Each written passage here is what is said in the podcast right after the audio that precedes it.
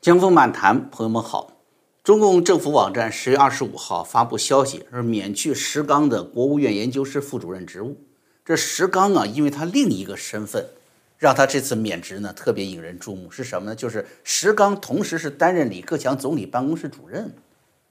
这个李克强啊，担任副总理分管发改委之后，石刚就跟着他了。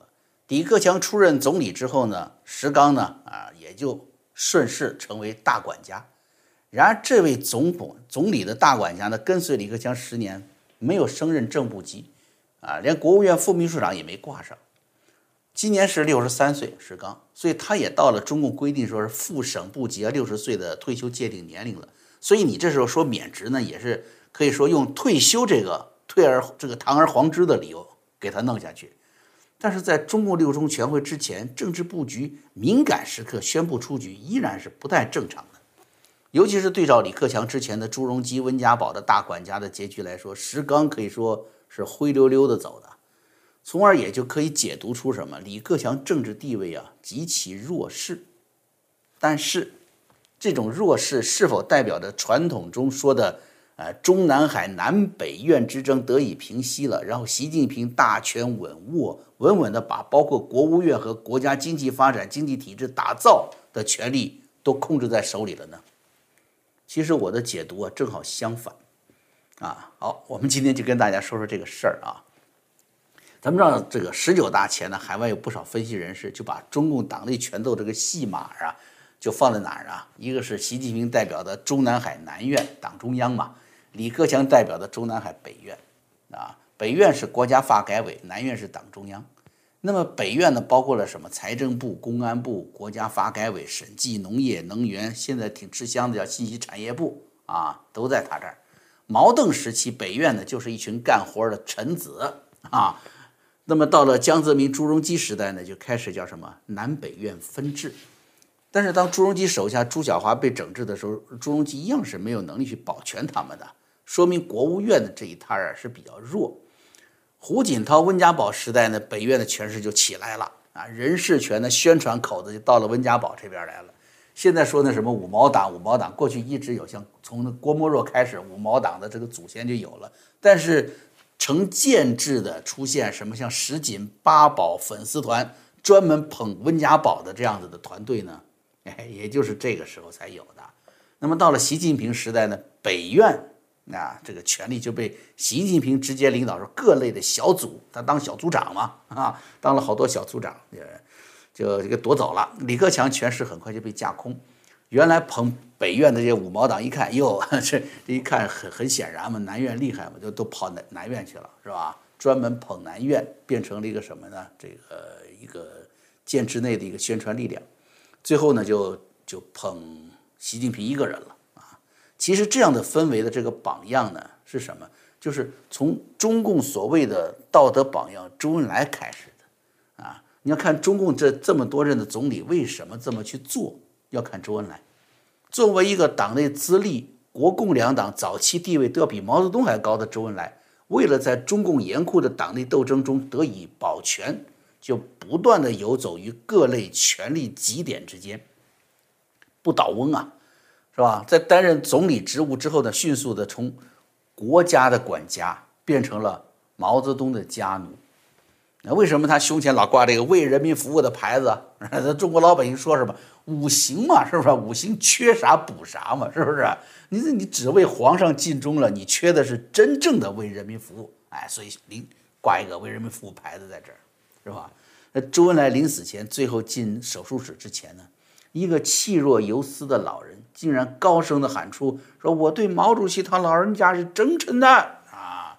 所以中共历史的这个历任的总理，这个最高政务官，从一开始就按照这个传统来的，要与中共领袖建立主仆关系。不管南北院关系权重啊有多少的微小的变化，这个本应该服务于人民的总理，却实际上呢，给自己赋予了。先忠君后报国的这么一个最高道德要求和中共的组织要求，虽然从几任总理的大管家的这个结局啊，可以看出他们的主子这几位总理在位时的党内地位，但是他们几乎是从来不是这个叫最高权力的真正谋取者。朱镕基大管家李伟是他从上海带过来的吧？啊，到带到国务院的，后来担任了银监会副主席、国务院发展研究中心主任、正部级。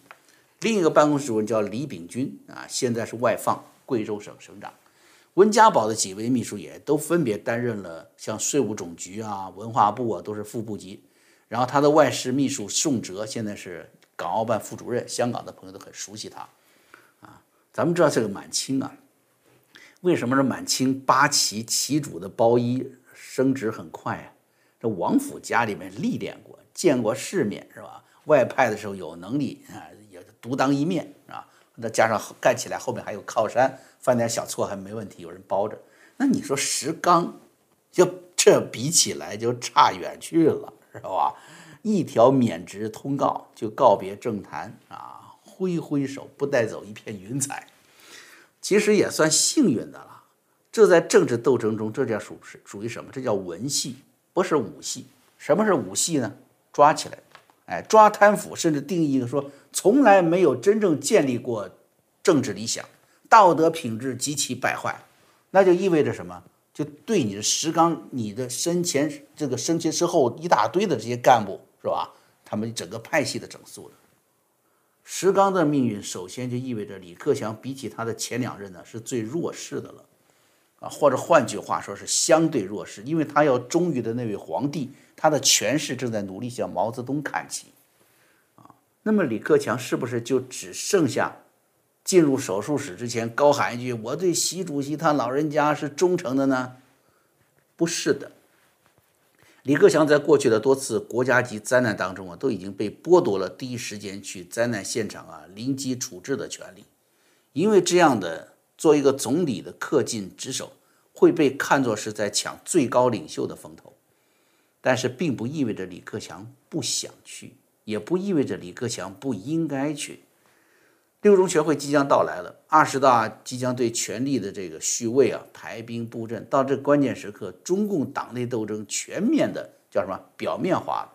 即便李克强是一个中南海北院的弱主，但并不意味着他身后的庞大的中共官僚集团就不想拼一拼，为自己的权利和利益去拼一拼。十月九号啊，李克强主持召开了国家能源委员会会议，这是个非比寻常的会议，因为咱们知道，就在十一之前，全国大规模的限电、停电，严重的影响了国民经济的生产，甚至直接影响了居民正常生活，也会带来一系列的对社会秩序的冲击。老百姓起码想知道，你们怎么解决这个问题？有没有人为这个事儿负责？根据《华尔街日报》二十六号引述叫知情人士。指出说，这一场电力危机引发了中共内部的政治争吵，政府部门与国有企业将部分的责任归咎于最高领导层控制电价政策上。这次遭遇的电力荒，我们知道是二十年来最严重的一次，很大程度上是这个中共领导层啊对能源市场处理不当的产物。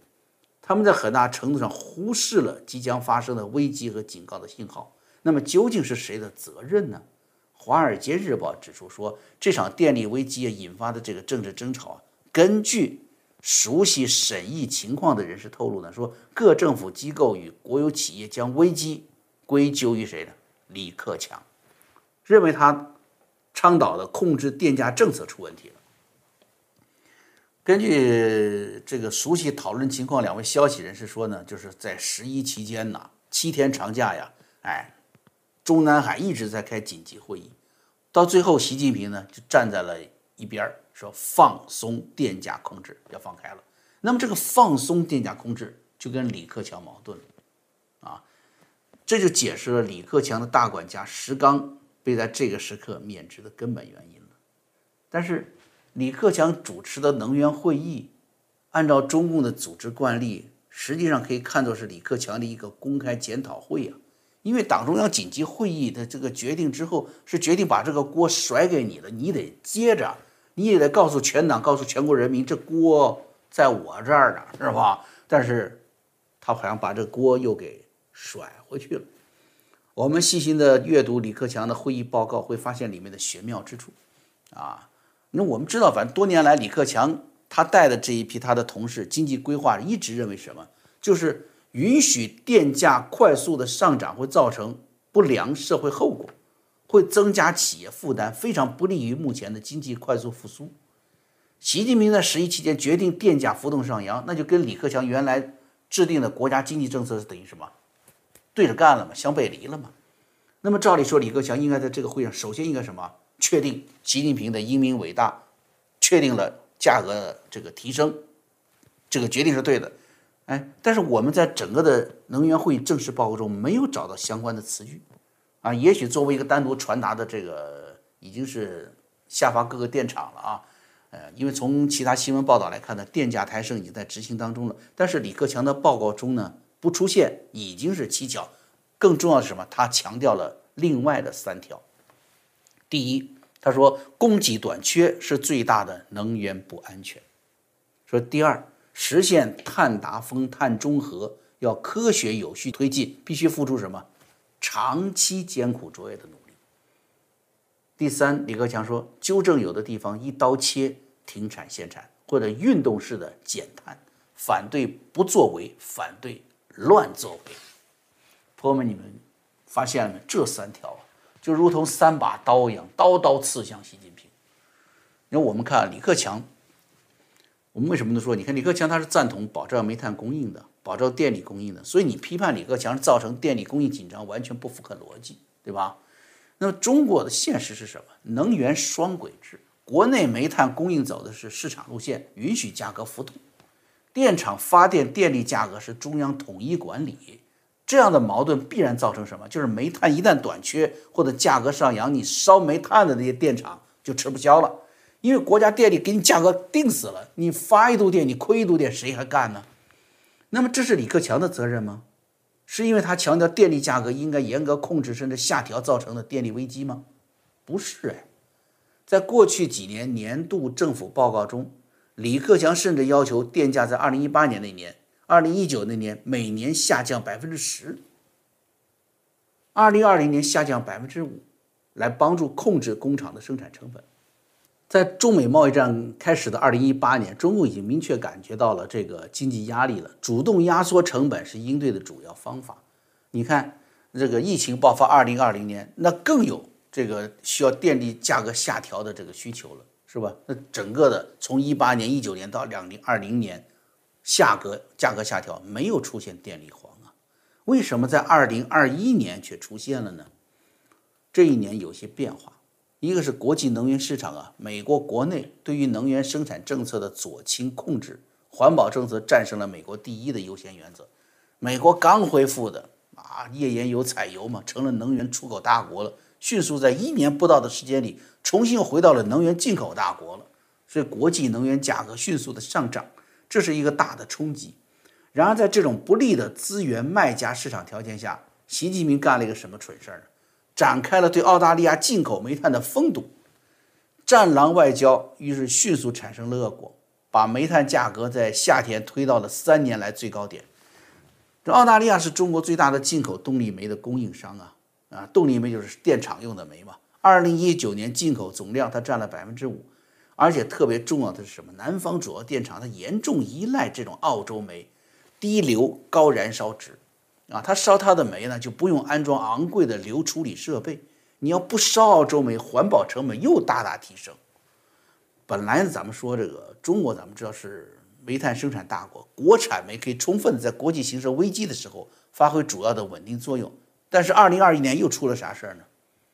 咱们知道，这个习近平在今年春天的时候要求说，内蒙古代表团加强煤炭行业腐败调查。结果中纪委网站就四月份就刊出来了，习近平要求倒查二十年围绕煤炭资源的这个贪腐专项整治。内蒙啊，是世界最大的露天煤矿之乡。啥叫露天煤矿？你不用往深了，不用挖深井。地表上，你一层层的刨，装上车拉走，啊，它是中国重要的能源保障基地。它整个内蒙十二个蒙市里面，十一个有煤矿，现有煤矿是五百多处，核定产能十二亿吨以上。那么现在好，你专项整治了煤矿管理人员，你就得配合这个中纪委的吧，或者是内蒙纪委的来调查吧，产量大大降低。原来呢涉及的一些老的贪腐官，你查二十年嘛，是不是？二十年前哪个官员批给你的条子啊？什么时候的开矿许可呀？不能用了，暂停。大量的坑口不能够正常生产，不能够出煤了。调查大概影响了内蒙古啊一半以上的煤矿。那么这个风波不仅在内蒙，也直接波及到了山西、青海等邻近省份。啊，你看，进口煤发禁令，国产煤不开工。就二零二一年，习近平的这种政治动作，根本就没有考虑到国家整体经济生存。这就是李克强强调的第一条，说供给短缺是最大的能源不安全。嗯，谁造成的？非常清晰了，是吧？那么第二条呢？李克强强调说，你搞减碳要长期科学有序进行，你怎么能硬来呢？啊，二零二一年九月十三到十四号，也就是整个的这个，咱们知道中国中国发生大面积、大规模国土面积的这个停电限电。就是在九月底啊，他九月十三号、十四号，习近平在陕西考察说，煤炭作为我国主体能源，要按照绿色低碳的发展方向，强调碳达峰、碳中和。啊，虽然习近平也会提到说要立足国情啊，要兜住底线呢，底线在哪儿呢？生产多少煤算底线呢？是吧？那很快，那党媒他是往那方面宣传的。开足马力说碳达峰、碳中和啊，是习近平为核心的党中央深思熟虑的重大战略决策。你你不干，你逆着走，那你不违反战略决策吗？啊，说这是事关中华民族永续发展和构建人类命运共同体的大事儿。这一下子好像你你还敢挖煤啊？你煤挖的越多，中华民族就不得续永续了，人类都没办法命运共同体了，都活不了了，是吧？这特别是二零二零年九月份，七十五届联合国大会上，习近平就已经对全世界承诺说要碳达峰、碳中和。今年联合国他又在再次承诺，啊，这明确了跟美国呢，跟美国中美之间的全面对抗，只有这个气候问题，有这么一个可以缓和和美国对抗情绪，甚至可以合作的领域。也正因为这些表面的承诺啊。换来了孟晚舟与加拿大两名人质的交换，某种程度缓和了中共在国际上的紧张关系。但是，就如同这个毛泽东的人民公社一样啊，毛泽东在火车上说一句啊“人民公社好”，结果全国的公社运动全来了。在经济领域搞政治运动，最后带来的就是什么？就是全国把树都砍光了，大炼钢铁，紧接着就是大饥荒。中共体制啊。对于领袖的讲话，迅速采取所谓的重要论述，然后一起学习嘛，做这种精神跟从，就造成了能源生产领域的无所适从。这也就是李克强强调的第三条，说要纠正有的地方一刀切停产限产或者运动式的减碳，反对不作为，反对乱作为。那很显然，李克强与习近平两人在国家重大的战略政策上就有了什么？本质的矛盾了，但是如果说两个人仅仅在对国家发展战略上有有矛盾、有不同看法啊，那就低估了中共党内斗争所谓不同看法的杀伤力啊。尤其在电力短缺这个问题上，习近平说要碳中和，各地呢要拉电闸，你说不要一刀切，不要乱作为，你啥意思？你是不是就把党内高层的矛盾在社会上公开化了吗？对于中共最高权力来说，这更意味着什么？习近平停电，百姓骂娘，各地官员怨气大，李克强出来说批评，那不就等于是在跟习近平争夺群众了吗？在目前党内矛盾如此激化的情况下，这就等于什么？发动群众造反。《华尔街日报》报道就点到了中共的国企，就是国营这些企业这些高管啊，老总们就抱怨说了，说政治驱动。压制煤炭供应，这个声音就是支持李克强的勇气和动力啊！作为一个看起来非常弱势，连自己的大管家石刚都保不住、都扶持不了的总理，竟然在公开的国家能源会议上，三条问题刀刀指向习近平。那你反过来想，习近平是不是非常恼火呢？啊，十一期间，呃，正好对整个政法系统都开始做大动作。随着书立的猪头贴文的发布，也预警了习近平对于宣传领域对党对媒体的进一步的强化整顿。免除石刚，实际上是针对李克强非常强势的还击。对于一头猛兽，你削去它的利爪，就是让它不再具有什么强大杀伤力的重要手段。咱们可以看看王岐山嘛，对吧？王岐山这一位在中纪委、在财经系统都有强大布局的这个习近平的昔日战友，很有可能成为他未来的对手。习近平不也是这个办法吗？被视为时任中纪委书记王岐山大管家、中共中央巡视组副组长的董宏，八月份被控受贿啊，好像是四四点六亿人民币吧，啊，要判重刑。海航前董事长陈峰原来也是王岐山出手，这就牵扯到建设银行，是吧？这是王岐山的大本营啊，对海航的海外收购，又打击了王岐山的财经系统的势力。嗯然后在十九大建立的习近平、王岐山、李克强这个三角权力关系呢，现在显然是什么？失去平衡了。王岐山貌似强大，但是却在国际论坛向国际社会表达说：“我只是习近平的一个报幕员，明确服软。”而李克强呢，一个外界普遍认为是个弱势的总理，却在国务院公开会议上温和。而明确地指出了习近平对于国民经济生存发展在能源领域造成的重大伤害。在中共历史上，公开批驳最高领袖的某一项政策，那就什么？就等于是算得上彭德怀的庐山会议万言书了啊！就算得上是公开宣战了。一项围绕着究竟怎样才能让老百姓活得稍微好一点的政策的不同意见。在中共体制内一看，那就是什么一场恶斗。那想起来了，《芙蓉镇》这部电影，很多朋友都看过了啊。你看那个里面描述的是百姓的苦日子刚过完，刚喘一口气，他又来一场运动啊，又来一场运动。这中国的老百姓啊，就隐忍善良，可是就像牲口一样活着。电影结尾的时候，老右派秦书田不是碰着那个一辈子搞运动整他的中共干部李国香了吗？李国香敲着脑门子说：“哎呀，我想起来了啊，你是那个谁，秦书田同志，一切都过去了。你看他整人整的，然后他说一切都过去了。秦书田怎么说呀？啊，说你说这同志啊，听着有点别扭了。咱这样吧，学着过点老百姓的日子，别总想着跟他们过不去。”他们的日子多不容易呀！江湖漫谈，咱们今天节目就做到这儿了啊！这里就提醒一下大家啊，咱们那个希望之城会员网站呢，最近有一些变化吧啊，新添了一些节目，增添了一点功能。咱们之前大家知道有一个低门槛的计划，一美元看七天嘛，对吧？现在就连门槛都没了啊，您不用花钱，一美元都免了啊，免费注册。我们新开放了一百多个视频，是大家免费看的。您进来之后呢，就是填写个邮件注册就行了啊，不到半分钟你就能看节目。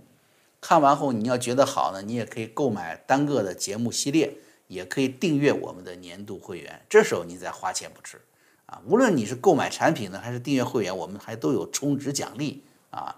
我有一个巴顿将军系列，现在是每周一更啊，每周一期吧啊。正说到现在，巴顿即将进入他一生中最彪炳史册的时刻，就是横扫欧洲战场，啊，每一季都有免费观看的项目，还有像缔造美国呀、江枫江枫书院呐，还有我的互动啊等栏目啊。你要喜欢的，你就留下来做做咱们的会员，你也可以就单独购买你喜欢的系列啊，这个随时啊都回家都能看，是吧？明天呢，我会在会员网站里面就。关于气候暖化这个话题聊一聊，因为今天说到这个中国的那个能源危机，说到这个电力的问题了，呃，要讨论这个气候暖化这个问题，涉及到这个话题了。为什么这个话题会成为中美双方在全面对抗当中竟然可以合作的领域？一边打一边握手，这里面到底有怎么样的勾兑啊？咱们说说这个事儿。明天我在希望之声的会员网站里做这个节目。好，我们明天见。